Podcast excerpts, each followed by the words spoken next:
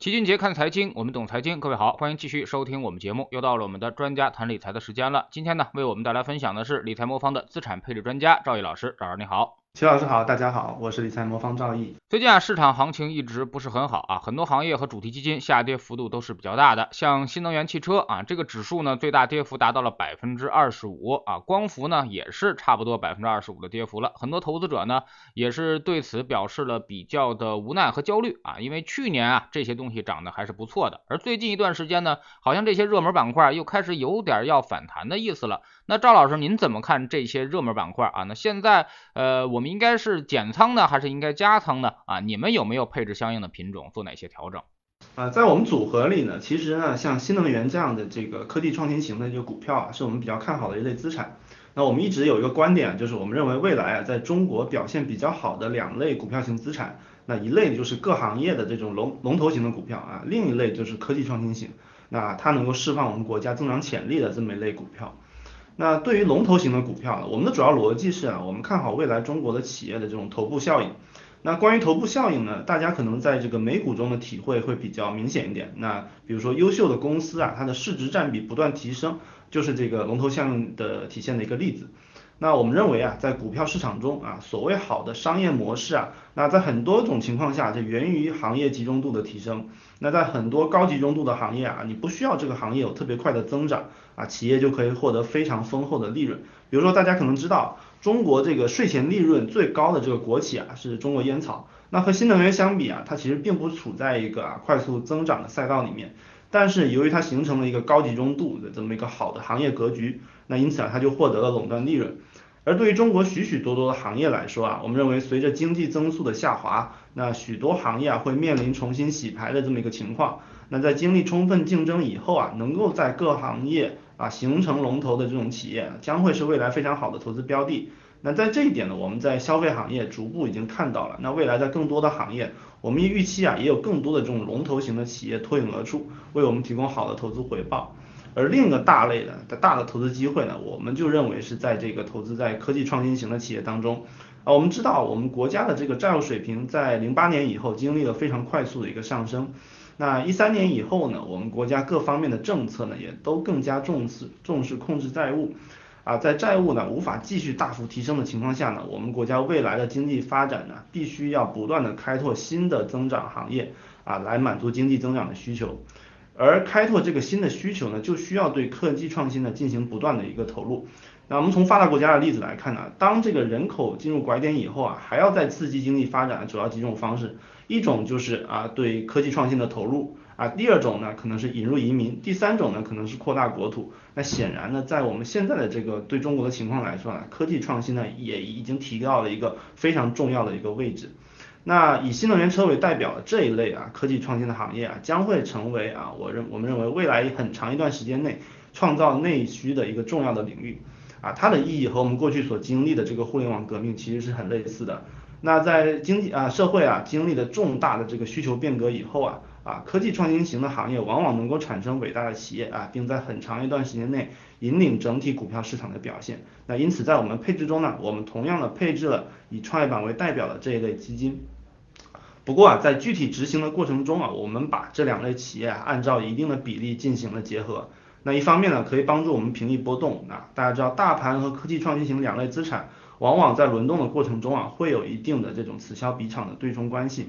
那我们看好两类资产长期的表现，但是呢，我们不能非常准确的判断啊风格转换的节点。那为了尽可能的控制波动呢，我们对两种资产都进行了配置。那另一方面呢？啊，即使我们再看好某一类企业，我们也认为啊，啊，对我们长期投资者来说，我们都不应该过分的集中压注在某一个行业或者某一个个股。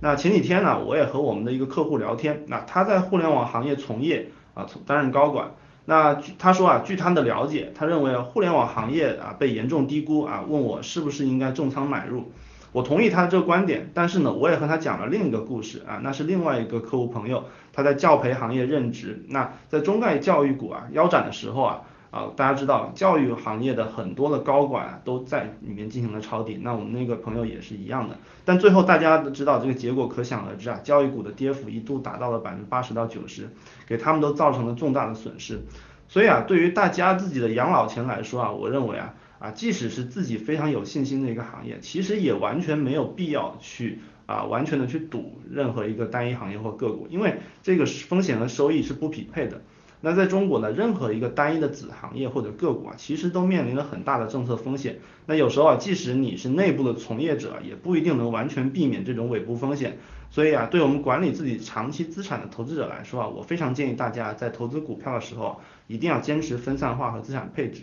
那关于个别那成长型行业近期跌幅比较大的一个问题啊，我们在具体操作上啊，除了利用资产配置的方法来降低风险之外，啊，我们另外一个很重要的手段啊，是通过指数增强的方法来获得超额收益。比如说今年以来啊，啊创业板指数确实跌幅比较大啊，今年以来跌幅大概达到百分之十六。但是我们跟踪创业板的指数基金呢，虽然也不可避免的出现了下跌，但是跌幅啊只有百分之十一啊，我们在不到两个月的时间内产生了百分之五左右的一个超额收益。那我们如果把时间拉得更长来看呢，去年年初到现在啊，创业板的累计跌幅啊也达到了百分之六。那我们跟踪创业板的基金呢，上涨了百分之三点六，有百分之九点六的超额收益。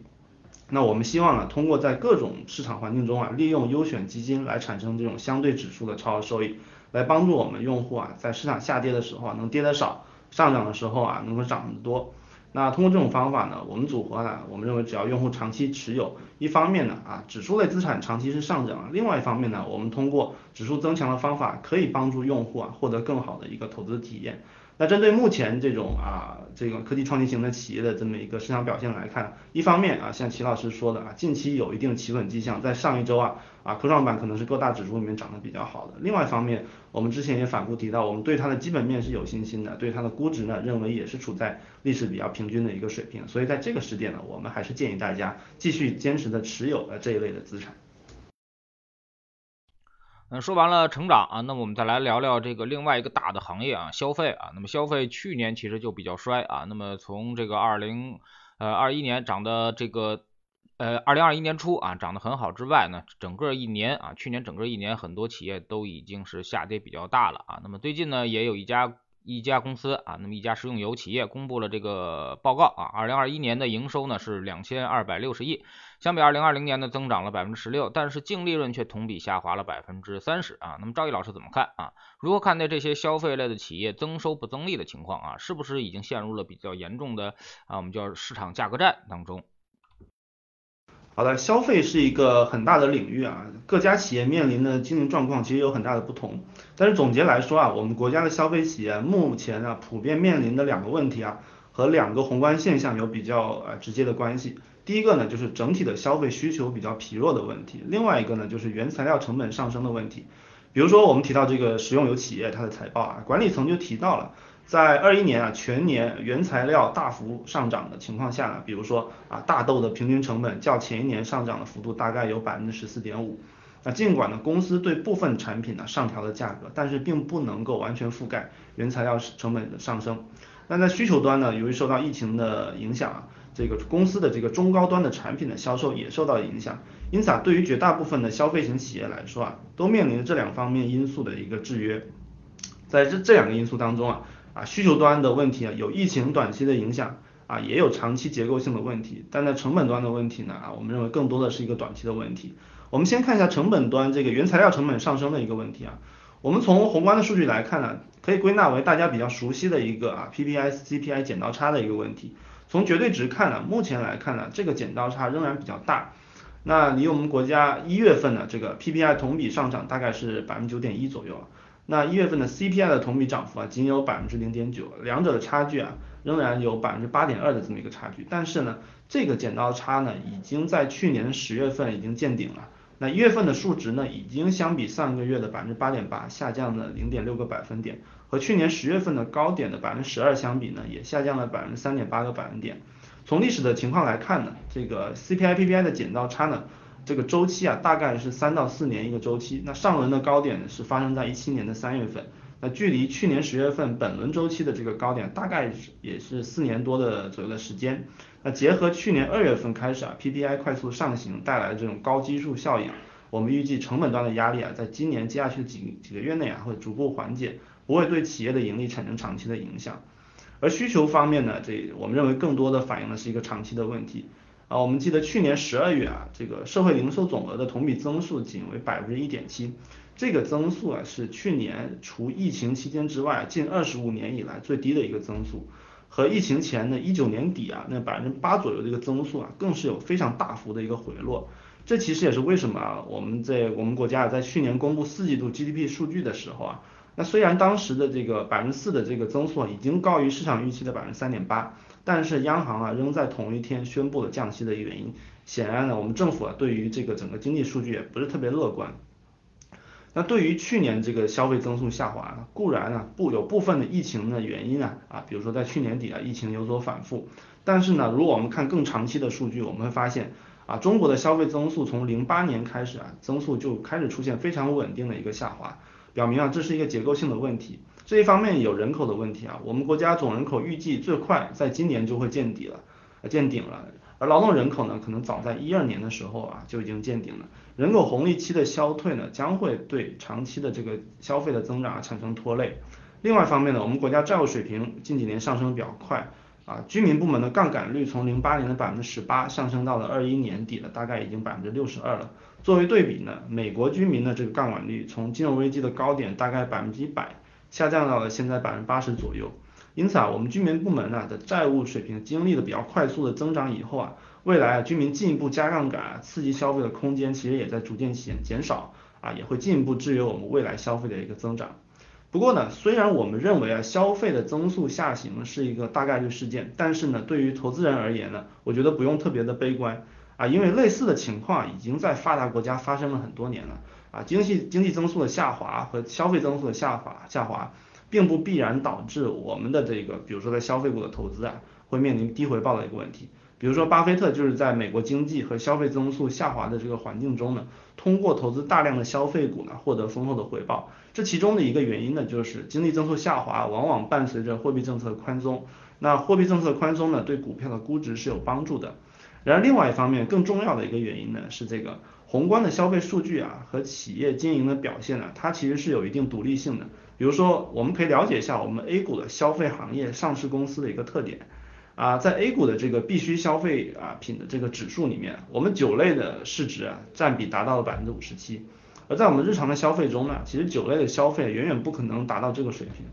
呃，从这我们就可以发现呢，我们的这个宏观消费数据啊和消费行业的投资标的的构成啊是存在偏离的，所以从指数的成分构成角度来说呢，即使宏观的这个消费增速出现了一个下滑，也并不会代表说指数中的消费股的表现就不会不好。我们再举一个极端的例子啊，就是我们的这个社会零售增增速啊，从零八年的八月开始到现在就一直经历着非常缓慢的下滑。啊，从年比增速达二百分之二十三左右啊，一直下滑到去年底的大概百分之一点七左右。但是正是在这段时间里，我们大盘啊指数啊这个呃只上涨了百分之六十三，但是我们的日常消费品指数啊则上涨了百分之四百三十倍。虽然呢我们所以啊我们虽然认为一方面呢这个宏观消费数据啊可能持续面临下行的压力，但是呢对于消费行业的股票投资来说呢，我们则不需要这么悲观。而对于我们这个近一年来啊，这个消费股的表现比较疲软的这个原因来说啊，我们认为啊，和我们之前提到的这个消费数据啊和原材料价格上涨有部分的关系，但是它并不是一个决定性的因素啊，毕竟呢，这个单季度的这个消费数据和阶段性的这个原材料价格上涨啊，更多的是一个周期性的一个表现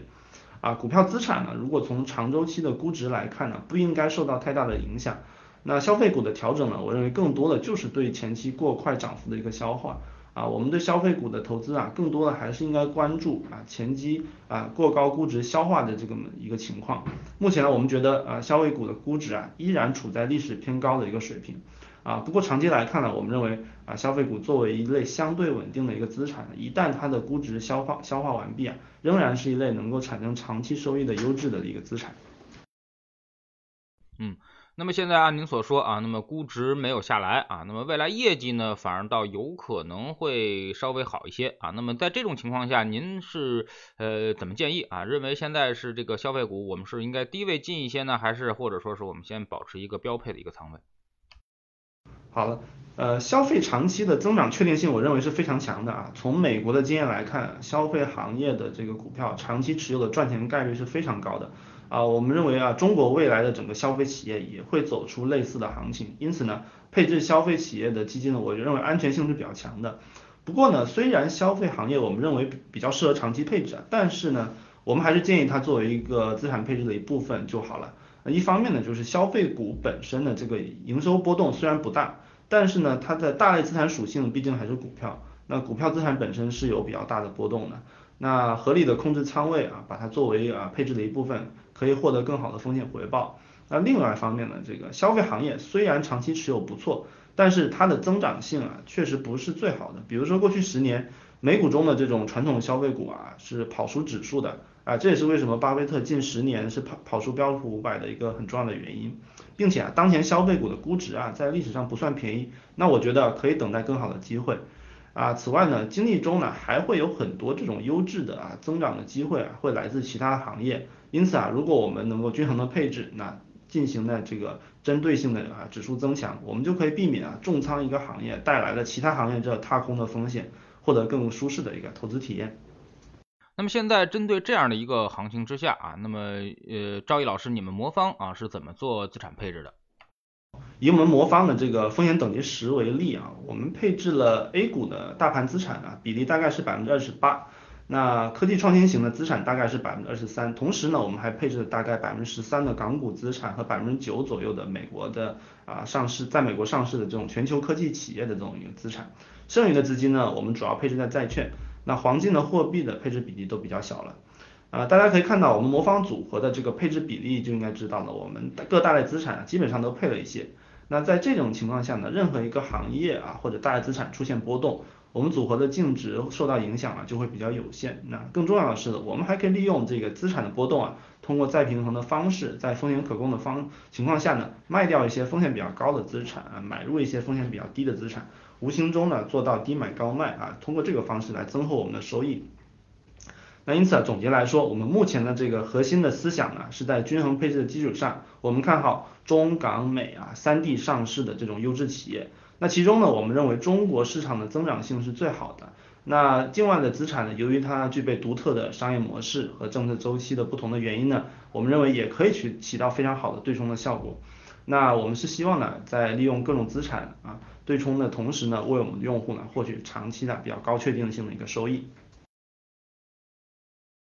嗯，最后我们说说整个的市场吧。啊，二零二二年虽然过去两个月，但是其实发生了很多事儿啊。美国那边通胀啊，要闹着加息，那么整个市场上呢又出现了这个战争的一些威胁啊。那么现在针对这样的一个行情啊，您对于未来我们这个市场呃怎么判断啊？那么现在操作上是不是有点意见？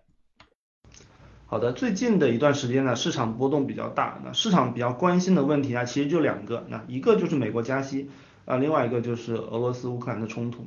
那我们从最近一周的市场表现来看，我们认为俄乌冲突显然是更主导性的一个因素啊。那主要体现在啊，随着战争的一个升级啊，股票市场产生比较大的波动的同时，我们债券市场获得了啊，也是比较可观的一个涨幅。比如说我们十年期国债收益率在过去的一周啊。从呃百分之二点八五下跌到了百分之二点七八，那美国的十年期国债收益率啊也从月中的百分之二点零六的高点，现在已经回落到了百分之一点八二的水平。那光昨天隔夜就收窄了十四个 BP。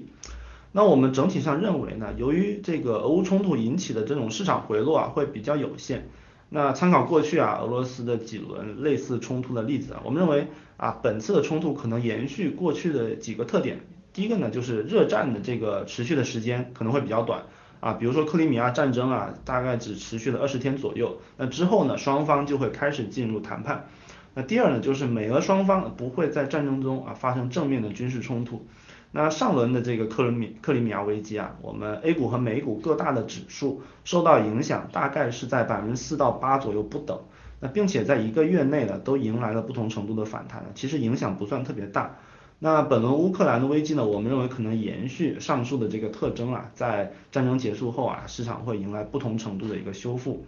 那此外呢，我们还总结了过去六十年啊，这种局部的地缘政治事件对市场的一个影响啊，对于美股的平均影响呢，大概在百分之五左右。那市场平均大概是在二十天左右能够见底，那在五十天左右呢，可以创出新高。那并且呢，俄罗斯、乌克兰的整个经济体量啊已经比较小了，目前呢分别相当于我们广东省和我们广东省七分之一这么一个水平。那对于全球经济的影响其实不会特别大，因此啊，我们认为这类事件对市场的影响会比较短暂。那具体到投资来说呢，我们认为面临现在市场中的这种利空的消息啊，我们是坚定的认为，只要大家持有优质的指数或者指数增强型的资资产呢，长期一定是能获得丰厚的回报的。在历史上呢，指数类的资产呢发生比较大的幅度的调整的时候，往往都是比较好的介入买入的一个机会。但同时啊，大家也要注意控制啊各大的资产中的仓位占比，毕竟啊，没有人能够准确的预测市场的底底部啊。啊，纯股票资产它往往波动也会比较大，所以